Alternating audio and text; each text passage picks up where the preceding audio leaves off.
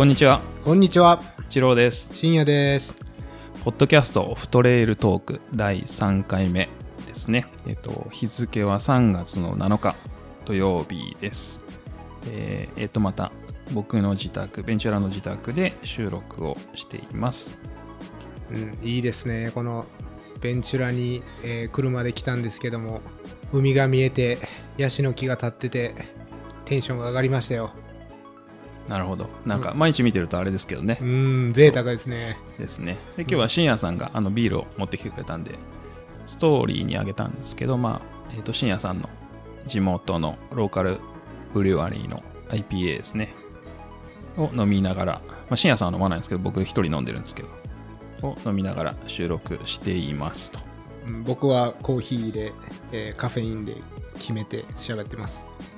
ですね。で、どうですか？あの、エピソード1ですね。第1回を、えっ、と、リリースして数日ですよね。そうですね。リリースしたのが木曜日ぐらいでしたかね、こっちの。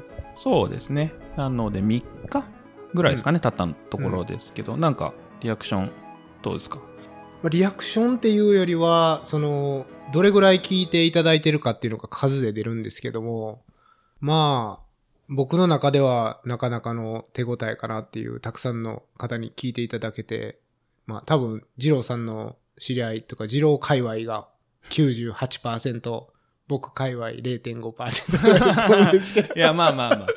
まあでも僕の友達からも、まあフィードバックというか、なんかあの、僕の声久しぶりに聞いたとか、うん。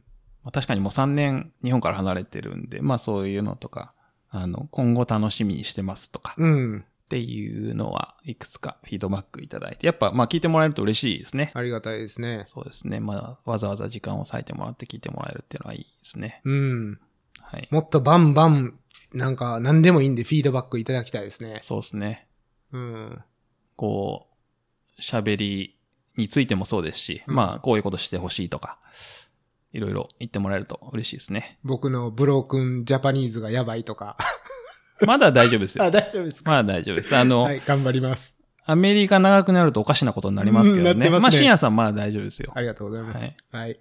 はい。そんな頑張ります、そんなところですかね。うん、そうですね。まあなんか日本コロナがすごい大変っぽい感じがすごいしてますうね。ん、そうですね。外から見てると。まあ、パニックですかね。まあ、世界的にそうなってきてますけどね、やっぱり。そうですね。カリフォルニアもサンフランシスコと、あとロスの南側のオレンジカウンティで非常事態宣言が出たり、今カリフォルニアも非常事態宣言が出て、それこそもう超有名、まあカリフォルニアじゃないですけど、超有名なサウスバイサウスウエストっていうイベントがあって、まあフェスティバルみたいなのがあって、それも一週間前にキャンセルになっててますね。なんかニュースで見る限り経済損失500億円ぐらいのすごい大きなインパクトで。テキサスのやつですよね、それそうです、そうです。テキサスのイベント。それ、何月のイベントでしたっけ？確か来週ですね。あ、結構直前にキャンセルになったんですね。そうです、そうです。ただ、その、それこそ Facebook とか Twitter とか大手の、えーと IT の会社が今週先週にキャンセルしたんですよね。出店キャンセルみたいなのをすごいみんな一斉にしだしたんですよ。やっぱコロナの影響もあってみんなキャンセルしだしたんで、まあどうなるんだろうな、みたいなのはみんな思ってる中で、昨日かな？えっ、と、リリースが出て、まあ一週間前にいきなりキャンセルっていうので、なってましたね。に毎年日本から取材に来る人もすごい多いイベント。うんまあ世界的にすごい有名なイベントなんで、だからすごい大きいインパクトがありましたね。それは日本でいうフジロック的なイベントですよね。えっ、と、でも、えっ、と、音楽だけじゃないんですよ。ああ、あの、IT とかもそうだし、メディアとかもそうだし、こう、なんて言ったらいいんですかね。そうなんですね。そうです。いろんなミックスなので、どちらかというと、昔の流れで言うとメディア的というか文化的な要素もすごい強いですし、まあ最近はどんどんテックの部分も強くなってきたりとかっていうイベントでなんかすね。僕が聞くのは音楽のニュースばっかりだったんで、音楽映画。フェスだと思ってましたそうです。音楽映画すごい多いです。メディア系がすごいやっぱ多いですけどねう。ん大体テックが、ここ数年とも言います。やっぱ参加するようになってきたのが。なるほど。なんか、ビヨンセが、ビヨンセが出たりしてるんはいでしたっ。け？もちろんもちろ。なんんいうあの、ショーを普通にしたりとか、うん。ありますあります。イメージだったんですけど、まあ、そういう大型イベントも中止になるような影響が来てますね、アメリカにも。そうですね。で、翌日ですね、3月8日に LA マラソンって2万7千人ですね。まあ結構大きい、アメリカでも大きいマラソンがあって、それはなぜかやるっていうことになってて、この収録日の翌日ですね。翌日、はい。はい。もう明日ですね。うんで、僕の友達は、やっぱ明日出るのやめるへっていう、やっぱあの、お子さんがいたりとかう、ん。すると、なかなか、あの、ちょうど、数日前に日本に一時帰国して、こっちに帰ってきた友達がいるんですけど、うん。まあその人もお子さんがいて、で日本から帰ってきたって言ったら、そのお子さんが、お母さんが帰ってきて、お子さん2週間学校行きちゃダメって言われるんですよ。ああ、なるほどね。そうですよね。隔離っていうか。そうです。そ別に何もなくても関係なくて、うんそうでだね言われちゃうんで、まあそういうのもあって、まあ LA マラソンに出ようとしてた友達も、まあもう本当何が起きるかわからないし、うん。で、まき散らした後にわかるじゃないですか。うん、そうですね。下手すると。うん。なので、まあやめようかなっていうんで、まあ、まあその通りだね、みたいな感じでうん結構、で、もうスーパーからいろいろ物なくなってますよね。そうですねこっ。ちも。うん、なんかね、やっぱり一番僕が、えっと、SNS で見たのは、コストコがパニック状態になってて、パニックですね。トイレットペーパーと水がもう全くないと。それが、それがちょうどあの、一週間ぐらい前の話で、で、僕ちょうど、えっと、木曜日の夜に、だから、ね、3月6日ですかね。の夜にコストコに、まあ別に水を買いに行ったわけじゃないんですけど、行ったら、やっぱり水とトイレットペーパー全くなくて。で、水とトイレットペーパーが売ってる売り場っていうのが同じところで、そこだけもうなんか裸というか何もない状態でしたね。そうですね。棚開いてますよね。なんか、アメリカでもこうなるんだみたいな。うーん。なんか日本でトイレットペーパーなくなって、うん。いや、あの、トイレットペーパーって、こう消費量が上がったり下がったりするものじゃないじゃないですか。はそれはまあ日本もアメリカも一緒で。い。うん。あの、日本日本で、まあデマでうん。なくなって。うん。っで、オーストラリアもそうなんですよね。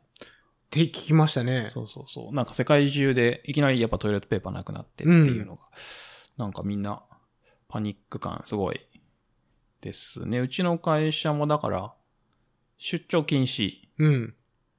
で、外部からの、まあ、ミーティングとかで来られる外部の方も基本的に禁止うん。なので、あの、やりとりがすごい少なくなった部分はありますね。うん。僕の会社は、出張は、うん、基本的に控えてくださいっていうのは、多分今週の頭ぐらいに来て、で、金曜日の、まあ、昨日ですね、ゆ夕方かな、昼ぐらいにまたメールが、別のメールが来て、もう絶対に皆さん、ラップトップはもう毎日家に持って帰って、急に、えっと、自宅から働いてもらうような要請があっても対応できるようにし準備しておいてくださいみたいなメールが来て。そうですそうそうそう。うちも同じですかね。まあ、今週、先週ぐらいから、家でリモートで働けるかちゃんと、うん。確認してねみたいなじゃあうん。ラップトップ家に持って帰ってちゃんと働けるか、そのネットワークが繋がるかとか、メール見れるかとか、そういうのちゃんと確認しといてね、いつ何が起きるかわかんないから、みたいなのはありましたね。で、あの、コロナのせいで、うん。僕今ちょっと結構大変で、ああ。結構です。結構そうで大変です。すね。僕ちょこちょこ聞いてますけど。僕、まあその就労ビザと言われてるもので、うん。アメリカに今いるんですけど、はい。その滞在期限が3月20日うん。なんですよ。で、今日3月7日なので、あとはい13日しかアメリカにいられないんですよね。秒読みですね。もう超秒読みですよね。うん。で、もともと日本に帰ろうとしてたんですよ。まあ、ビザの更新っていう手続きがあって。で、アメリカに入るというか、アメリカにいるためのビザなので、アメリカでは出してくれないんですよ。うん。それはあの、日本で出るとか、はい。例えばカナダとか、要するにアメリカ国外でしかビザは出ないんですよね。はいアメリカに入るためのビザなので。うん。で、まあそれで日本に帰ろうとしてたんですよ。はい。だけどコロナって、で、帰ってこない方がいいって言われるわけですよ。うん。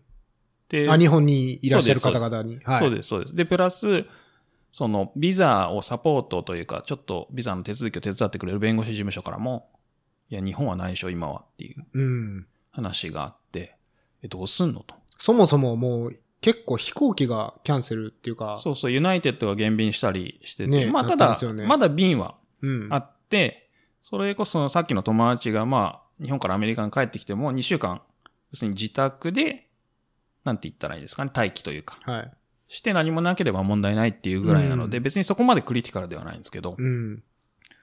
まあ本当いつ何が起きるかわかんない。それこそもう、ユナイテッドもそうだし、デルタもそうだし、いきなりもう、いやもう、アメリカが日本からダメです。うん。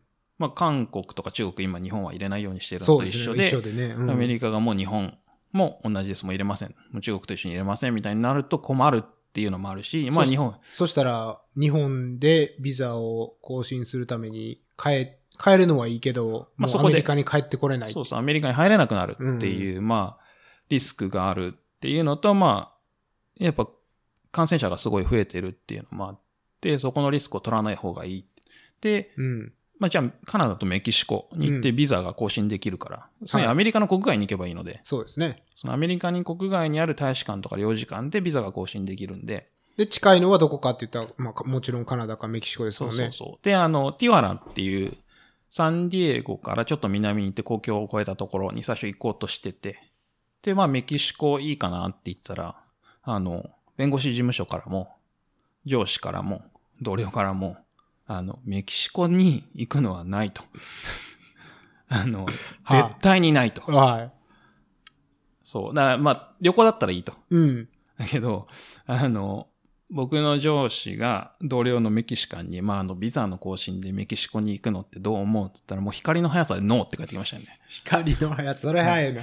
そうそうかぶせるぐらいで。そうそうそう。あの、質問終わる前に帰ってくるみたいな。なるほど何言ってんのみたいな。バカじゃないのみたいな。へえ、そう、そういうもんなんですか？そう。で、あの、まあ、調べると、うん。もう今メキシコやっぱり、ドラッグがうん。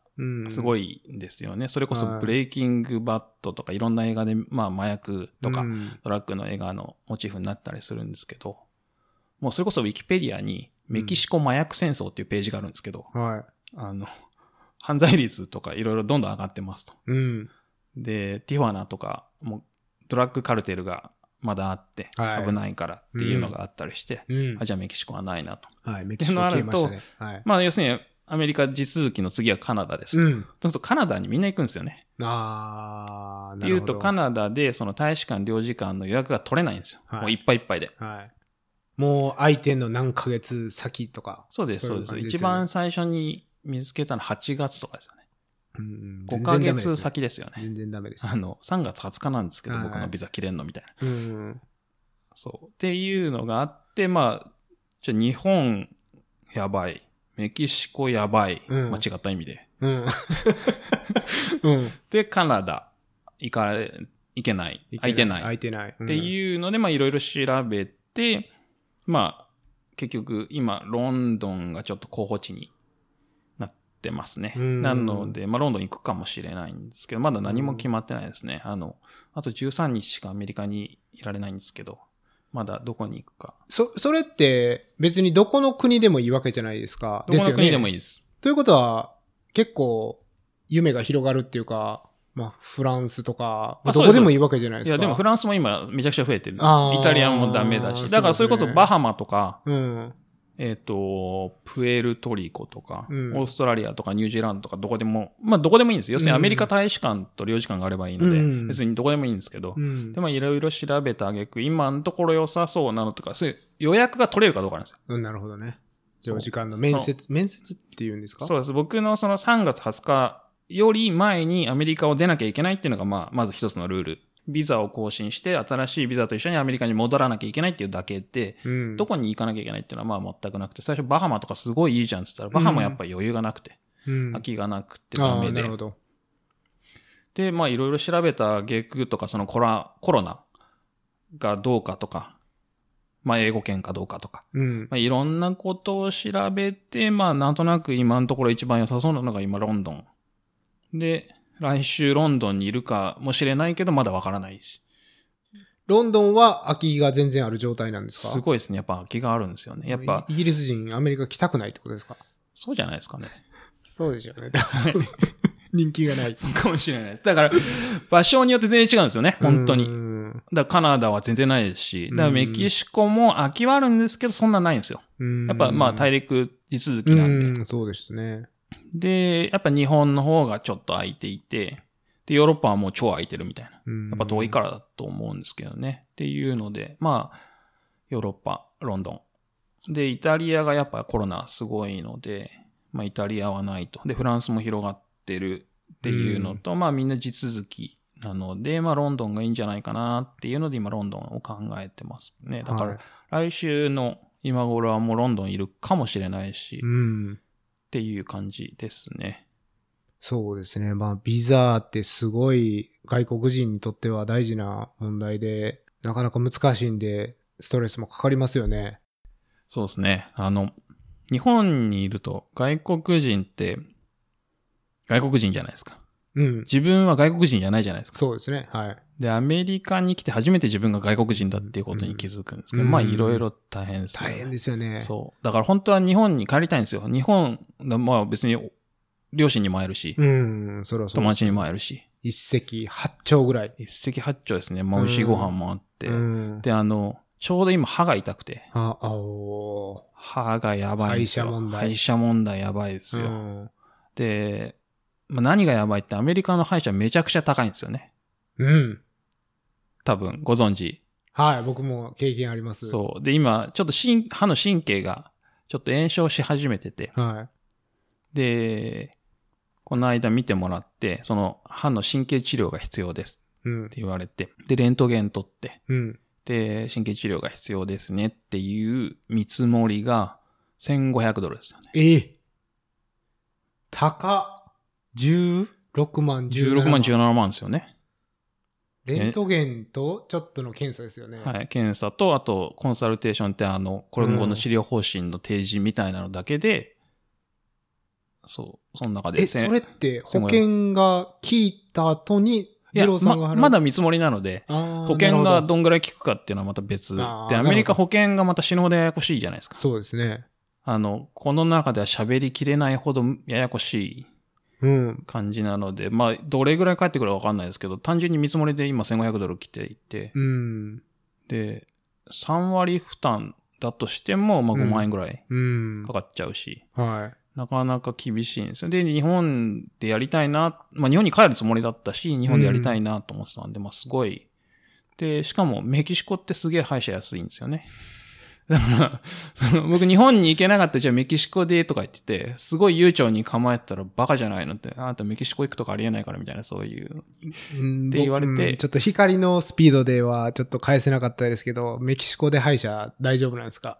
あのね、は安いんですよ。安いからみんな行くんですよ。ああ、そうなんですね。そうそう。だから、なんかね、ティワーナと、あと、まあ、サンディエゴの南のティワーナと、あとエルパソの国境を越えてすぐにうんあは、いいテキサスのなんかね南。歯医者村みたいなのがあるんですよ。メキシコの。なるほど。みんなそっちに行くんですよ。なんかアメリカの10分の1とかで、うん。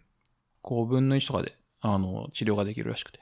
まあでも、なんか、アメリカも、あの、まあもちろん医療費高いですけど、薬も高いから、よくアメリカ人がカナダに、あの、薬買いに行くとかいう話も聞きますもんね。ありますね。うん。そうそうそう。だからみんななんかめ、特にサウスというかカリフォルニアの人たちとかテキサスとかうん。アリゾナの人たちはもうメキシコ行って歯医者行くんですよね。うん。もうそうなりますよね。すんごい安いらしいです。インプラントとか1000ドルしない、10万円しないって言ってましたね。うん。いや、僕も、もうちょっと昔の話なんですけど、学生の時に、健康保険みたいなやつには強制的に入らないといけないんですけど、そうですね。ありますね。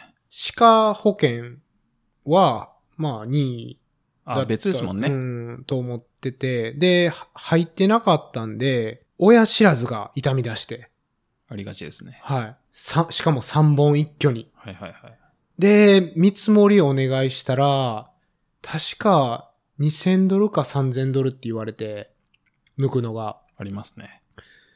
で、もう保険ないから、もろそれがポケットから出るわけじゃないですか。全部そうですよね。で、それやったら、もうそれ年末だったんですけど、年末の一番飛行機が高い時でも、まあ当時多分1500ドルぐらいだったんで、日本の往復の航空券が。ね、20万円はしないですよね。うん。だからもう日本か帰って治療した方が、もうお、それでもお釣り来るぐらいだったんですよね。でそうですね。アメリカに住んで20年間で唯一正月に帰った年だったかもしれないですね。歯が傷んだおかげで。急遽、全然もうだって、あの、見積もりで、さだって1500ドルとか3000ドルとか来たら、うんえ。じゃあ日本帰ろうかなみたいな気持ちになりますもんね。いや、もう絶対なりますよ、そんな。なりますよね。うん。うん。しかも今、あの、コロナのせいで、はい。飛行機死ぬほど安いんですよ。ああ、もうガラガラみたいですね。僕、あの、昨日、友達が日本から来てて、で、今日の朝の便で、えっと、成田に飛んだんですけど、もう、うんうんもう3割ぐらいしか客いないって言ってましたね。ね。やばいですよね。うだっん。て今、一応日本行き調べたんですけど、多分行かないけど、あ。うん。500ドルぐらいですよ、往復で。安っ。往復で？往復で。安っ。500ドルから600ドルぐらいしたよ。それは、もう聞いたことないですね。そう Y2K より安いですね、多分それ。そうそう。しかもなぜか、日本からアメリカ行く方は相変わらず高いんですよ。ああ、脱出する方は。高いんですよ。うん。なんか、来週、再来週ぐらいに日本からアメリカに友達が、まあ、ベンチャーは来ないんですけど、うん遊びに来るっていう人がいて、もう十何万するって言ってて、いや、全然今、アメリカから日本500ドルだけど、みたい10万ぐらいだったら、まあ、ちょっと普段よりな。多分安いぐらい。15万ぐらいだと思います。あ、じゃあう、もう普通じゃないですか？そうそうそうそう。だからなんでかなと思いながら。まあ、脱出の需要ですね、多分。ですね。うん。いや、まあ多分みんな、どこも行きたくないんでしょうね。うんで、日本は入れ、はい、うん、どうなんですかね。入れ、入れますけどね、日本は。入れますよね。まだ入れますね。うん。韓国と中国以外だと入れますよね。うん。まあ、出てこれるかどうかは別として。まあ、っていう感じで、うん。まあ僕、来週本当に今どこにいるかわかんないうん。んですよね。まあ多分、ロンドン行くかなとは思ってますけど、で、ビザの手続きをして、ビザが無事更新できればアメリカに戻ってくる予定ではいるんですけど、なんで、なんか、今月、本当どこいるかわかんないみたいなのがうん。で、今月末にもう多分、ランボーイズ・ガランガーズのブログで、あの、トモさんがバークレーに出る、今年も出るっていうのでんはい。書いてたんで、で、もともとトモさんからも、また今年もバークレーサポート来てくれますかっていうのは相談を受けてたんですけど、はい。ちょっと無理かもしれないと。そうですね。マジで本当にそのバークレーの日にどこにいるかわからない。アメリカにいられるかすらわからないっうん。ていう感じ。まあ日本に行ったら、アメリカに帰ってこれたとしても動けないし、うん。ロンドン行って帰ってこれて、バークレーの前までに帰ってこれたとしても、まあ行けるかどうかすらわからない。ちょっと予定を立てられないですよね。そうなんですよね。っていうのも、あと仕事的にもまあ忙しいっていうのはまあいろいろあって、うん。ちょっと今回もしかしたらいけないかもしれませんと。うんで、まああの、サポートのレジストレーションも必要なんですよね、珍しく。へえ、そうなんですね。アメリカのレースでこう、サポートとかクルーのレジストレーションが必要なんてほとんど聞かないじゃないですか。一人ずつですか？えっとね、人数の制限があって、うん。二人？三人か、まあ、事前にレジストレーションをしないといけないんですよ。僕うんもその何人までっていうのは条件は知らないんですけど。うん。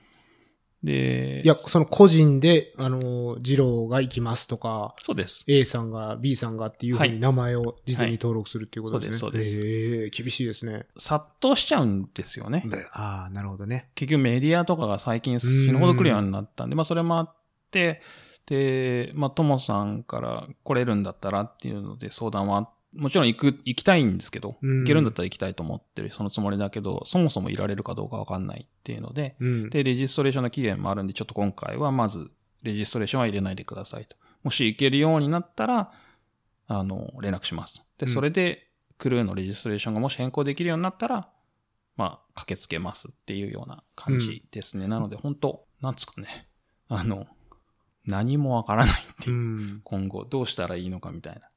そうですね。もう先行き不安ですね、それは。ビザ、ややこしいですね。ビザややこしいですね。はい。今の大きな声じゃいけない、言えないですけど、うん。今の政権には、あの、外国人には優しくないですね。うーん、そうですね。はい日本でいらっしゃる方も外国人見たらビザの苦労をされてると思って、いや、優しく接し。てあげてください本。当ですよ。いや、外国人大変なんですよ。外国人大変ですね。外国人超大変ですよ。自分が外国人にならないと、まあそれこそうんあの、わかんないですよね。そういう立場にならないとわかんないですよね、うん本当に。なんか、たまに感じるのは、日本政府って、ちょっと意外と外国人に優しいところがあって、その、例えば、税金免除、えー、なんて言うんですか？ああ、それはありますね。消費税免除とか、うんうんと、でも旅行者だけじゃないですかね。まあ旅行者だけかもしれないですけど、その新幹線が安くなるとか、あの、JR パス。そう。そういうの一切ないですよね、アメリカって。ないですねその、外国人に媚びを売る的な姿勢はもう一切ないですからね。全くないですよね。エスタで金を取り。うん、そ何なんですかね、あれ。う。うん、まあ、そう、需要なんでしょうね。うん。うん。まあ、だから、外国人っていうのは大変なことですよ。大変ですね。だから、いやもう、だって深夜さん20年ぐらいでしょ？そうですね。僕もビザは何回かひ引っかかったっていうか苦労しましたけど、うん。まあ、今グリーンカードなんですけど、どのぐらい前かな ?5 年ぐらい前にグリーンカードを取って、まあ今はもう若干安心なんで、その前はちょっとなかなか苦労したんで、すごい二郎さんのストレスとか困難がわかりますよ。大変ですよね。うん本当まあそれにしても今の二郎さんの状況もなかなかまあコロナさえなければ別になんともなかっ。たとは思うんですけどね。別にあの困ることは何もなかった気がします。あの別に日本に行ってうん。更新して帰ってくるみたいな。うんそれだけなので別によかったんですけど、今、こう、帰ってこない方がいいよとか、帰ってきたところで隔離されちゃうよとか、うん下手したら入国、アメリカに入国できないかもしれないみたいな、こうリスクがあるんで、まあ、なかなか、ここ2週間ぐらい、なんか何も、なんて言ったらいいんですかね。何も決まらないし、うん。なんて言ったらいいんですか。そのビザの切れる前に自分がどこにいるのかすらわからないし、うん。なんかね、まあ不安というか、まあなんとかなるでしょうとは思ってはいるんですけど。うん。まあ、とりあえず出ちゃえばね。そうですね。まあそれ、うんそれがあの最低限うん。なので、まあそれさえあのクリアすれば、別にアメリカ的には何も問題ない。本当にそれこそ不法滞在に数日間でもなったら、なんか多分めちゃくちゃめんどくさいですからね。そうそう。あの、理由がないともうどうしようもないですよね。うん。あの、正当な、うん怪我してて動けないとか。うん。まあだからそういうのもないんで、まあとにかく3月20日までにアメリカを出るっていうのがまあ最低限の、まあミッションというかやらなきゃいけないことなんですけどね。まあそれで新しいビザを持ってアメリカに戻らないといけないっていう感じですね。いや、二郎さんの人生かかってますからね、これ。そうですね。我々、ポッドキャストのコーホストとかリスナーの方々からしたら、あ、一人のホストが、あの、いきなり、い不きなり、いきなりアメリカいなくなるとか、不法滞在ですけど、みたいな、になる可能性がありますよそれはダメですね。綺麗な体で戻ってきていただいて。そうですね。まあまあ、そんなちょっと、あの、だいぶ、全然取れる関係ない話うん、に、まあいいんじゃないですか。そうですねおお悩み相談みたいなはい。っていう、っていう近況。大事なことですからね、ね。本当に。まあ、エピソード1リリースして、うん。まあ、バタバタとしてますけど。そうですね。はいエピソード1、うん、編集して、で、ちょっとした裏話ですけど、アップルのポッドキャストのサイトにエピソードを上げて、審査してもらわないといけないんですけれども、何を審査してるのかよくわからないですけど、多分人が実際に聞いて、まあなんか多分差別的な発言をしないかとか、例えばその、放送禁止用語を言ってないかとか、多分そういうことを実際に人が聞いてると思うんですけど、まあ、そういう審査があって、そのコンテンツ的には全然大丈夫だったんですけど、指定された写真の画素数っていうんですか、えっ、とですね、えっ、と、ど DPI、そうそう、ドットパーインチかな？うん、ピクセルパイ画像密度みたいうん。な。そうそう、それがなんかずれてて、で、それで弾かれて、72か96かみたいな、そんな、いや別に大して変わんないじゃんみたいな、そんなノリでしたね。しかも、その写真を撮ったのが、二郎さんのアップルのそうそ iPhone う。11です、ね。11。おめえの会社のそうそう。電話で撮ってるやつを弾くってどういうことやねんっていう。そう。まあ、ちゃんと見てなかった僕の責任なのかもしれないですけど。でも書いてないですよね。いや、書いてありましたねあ。書いてあったんですうか、ん。でもちょっと、僕もそれが何かも分からずに、まあその、サイズさえ合ってればいいかと思って出しちゃったっていう、まあ僕のあれもあるんですけど。まあまあ。でも、早かったですね。あの、ね再申請が。うん。だからまあ、初回収録から編集を、どれ、み3日4日ぐらいで終えて、で、アップルに審査出して、それが3日4日かかって、1回弾かれて、で、再申請したらもうすぐ、1日以内でなったんで、まあ、先週見事に、えっと、無事に、みんなに聞いてもらえるそうですね状態になりましたね。はい、ありがたいことで。ドギーマギしてまししたね。こあのね、子供が妊娠分かってから生まれてくるまでの時間みたいな。う。なるほど。うんちょっと分かりづらいかもしえれないですけど。短いかったですかね。そえらく短いんでですけど、もう、んあの、最初はちょっと不安なんですよ。出すのが。みんなちゃんと、あの、気に入ってもらえるかなとか。でももう、一週間、二週間したらもう、もう待ち遠しい。出したい、出したい、聞いてもらいたいってなってましたね。僕はあの、若干取り直したい気持ちにか、駆られながら、いやいや、もう、まあまあ、全然大丈夫ですよ、多分。まあまあ、よかったです。まあでもみんな。なに聞いてもらえて、はいよかったですね。うん。はい。まあ、そういう感じで、無事にエピソード3にたどり着くことができましたね。そうですね。で、そもそも今日は何を話そうかっていう話に、あの、30分ぐらい話してから33分ですね。話し、もうすでにだいぶ話しちゃいましたけうど、ん。まあ、雑談ですよね。はいアメリカの、そうですね。うん、我々の生活をちょっとでも知っていただけたらなっていう。で、本当そのエピソード3で話そうと思ってたのは、ちょうど先週、うん。オリンピックのマラソンのああ、ありましたね。トライアルうん。がアメリカであって、日本は東京マラソンがあって、まあそれもオリンピックの選考を兼ねてて、はい。アメリカの日付で言うと本当同日だったんですよね。うん、そうですね。朝、午前中にアメリカのアトランタでオリンピックの選考会があって、そこに我らがジム・ウォルムズリーが出ると。トレイル界から、ですね。もうに。トレイル界隈はもうざわついてましたよね。すごいざわついてましたね。そうですね。だってもう完全に頂点にいる人ですからね。そうそうそう。んいや、ジムがどこまで行くんだと。うん。いろんな記事の中ではジムがオリンピック候補になるのはちょっと難しいんじゃないかと。うんそうですってね。いうふうにはまあ書かれてたんですけど、ジムのターゲットが2時間10分。うん。で、まあ、まあ、2時間10分でもし走れてたらもしかしたらいけてたかもしれないですけど、そうですねまあ、結局2時間15分うん。でダメでしたけど、うん。あんまり後映らなかったですね。アメリカの中継は本当ひどかったですね。その話、ね、やっぱり。どうしようもないですね、あれ。本当に。僕は、えっと、出かけててみ見てなかったんですけども、ひどかったっていうのをソーシャルメディアでバンバン流れてましたね。そうそう、テレビで流れてて、うん。あの、ひどいところに CM が入るみたいな。うん。で、優勝する直前のさ、最後の1枚。でそもそも、中継車がほぼ1台しかないみたいな。ほら先頭しかほぼ映らないみたいな。う。うんだか。ら先頭にいない奴らはもう全員映らないみたいな。はい。で、たまに映るんですけど、本当にちょっとだけ。なぜかもうずっとトップしか映らないみたいな。で、しまいに最後の1マイルで、あの CM 入るっていう。うん。あのみんな本当机ひっくり返すみたいな感じで。ちゃぶ台を、を、うんはい。怒ってましたね。中継車1台。それ、逆に東京マラソンだとどのぐらいいるんですかね、中継車っていうのは。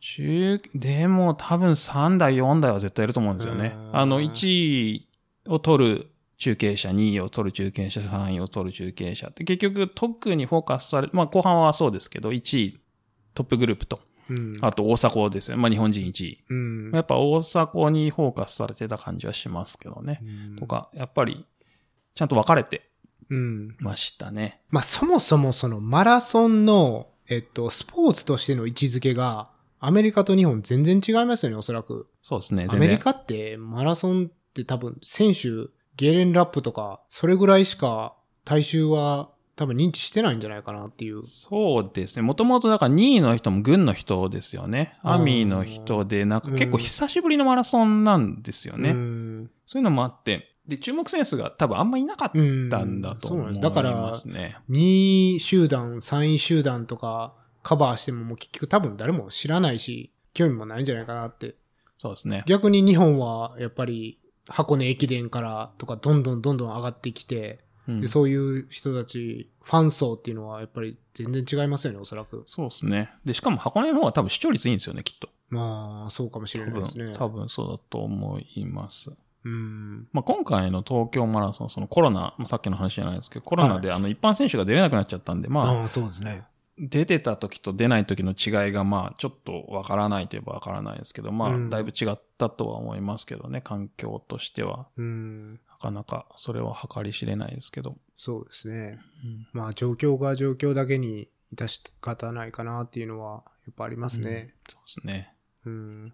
まあでも、あの、大迫の最後のゴールのガッツポーズと、そうそう。そこからインタビューで感極まるところ、僕もちょっと感銘を受けましたね。そうですね。しかもあれですよね、最後、あの、言ったのが、昆虫ショーって言ったらしいですね。え、そうなんですか？ななんか、奥さんのインスタかなんかで、うん最後なんて言ったんだった昆虫ショーって言ったみたいなことが書かれてたらしくて。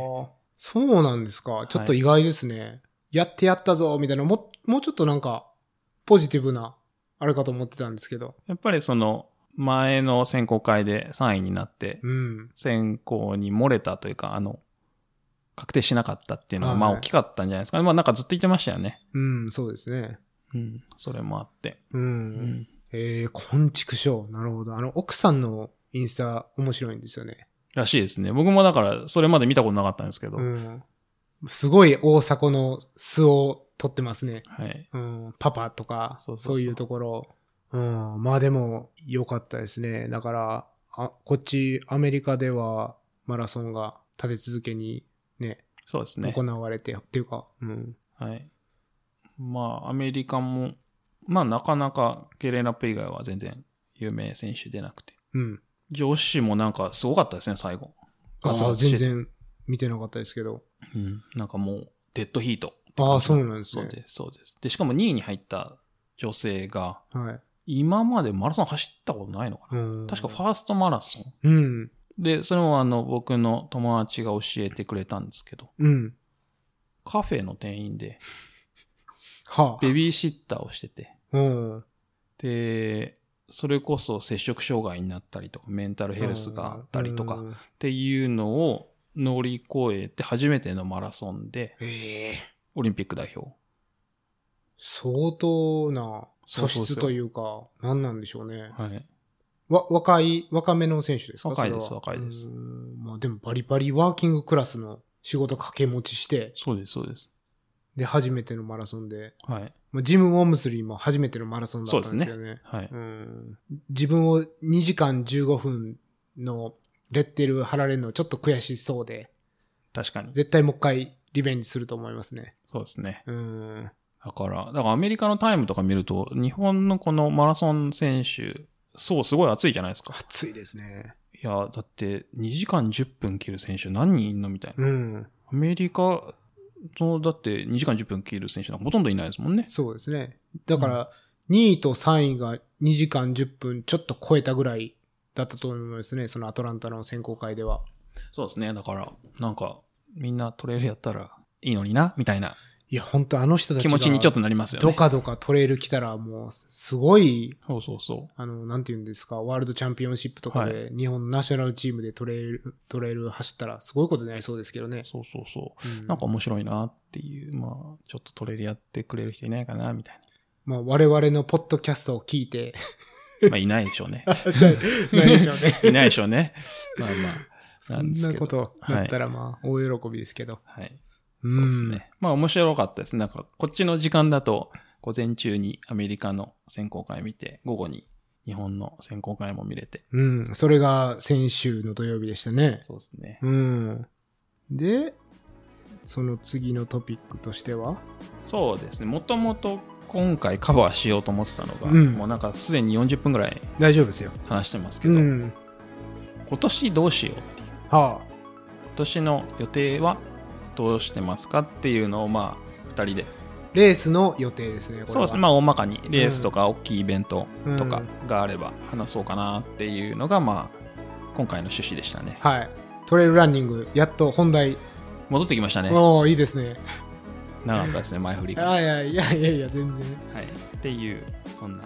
うん。今回の話は以上ですかね。そうですね。はい。では最後に、このポッドキャストへの感想、フィードバックは、ハッシュタグオフトレイルトークまでお願いします。話した内容をまとめたショーノートは、ノート .com スラッシュオフトレイルトークで見ていただけます。よかったらチェックしてください。では、また次回、最後まで聞いてくれてありがとうございました。ありがとうございました。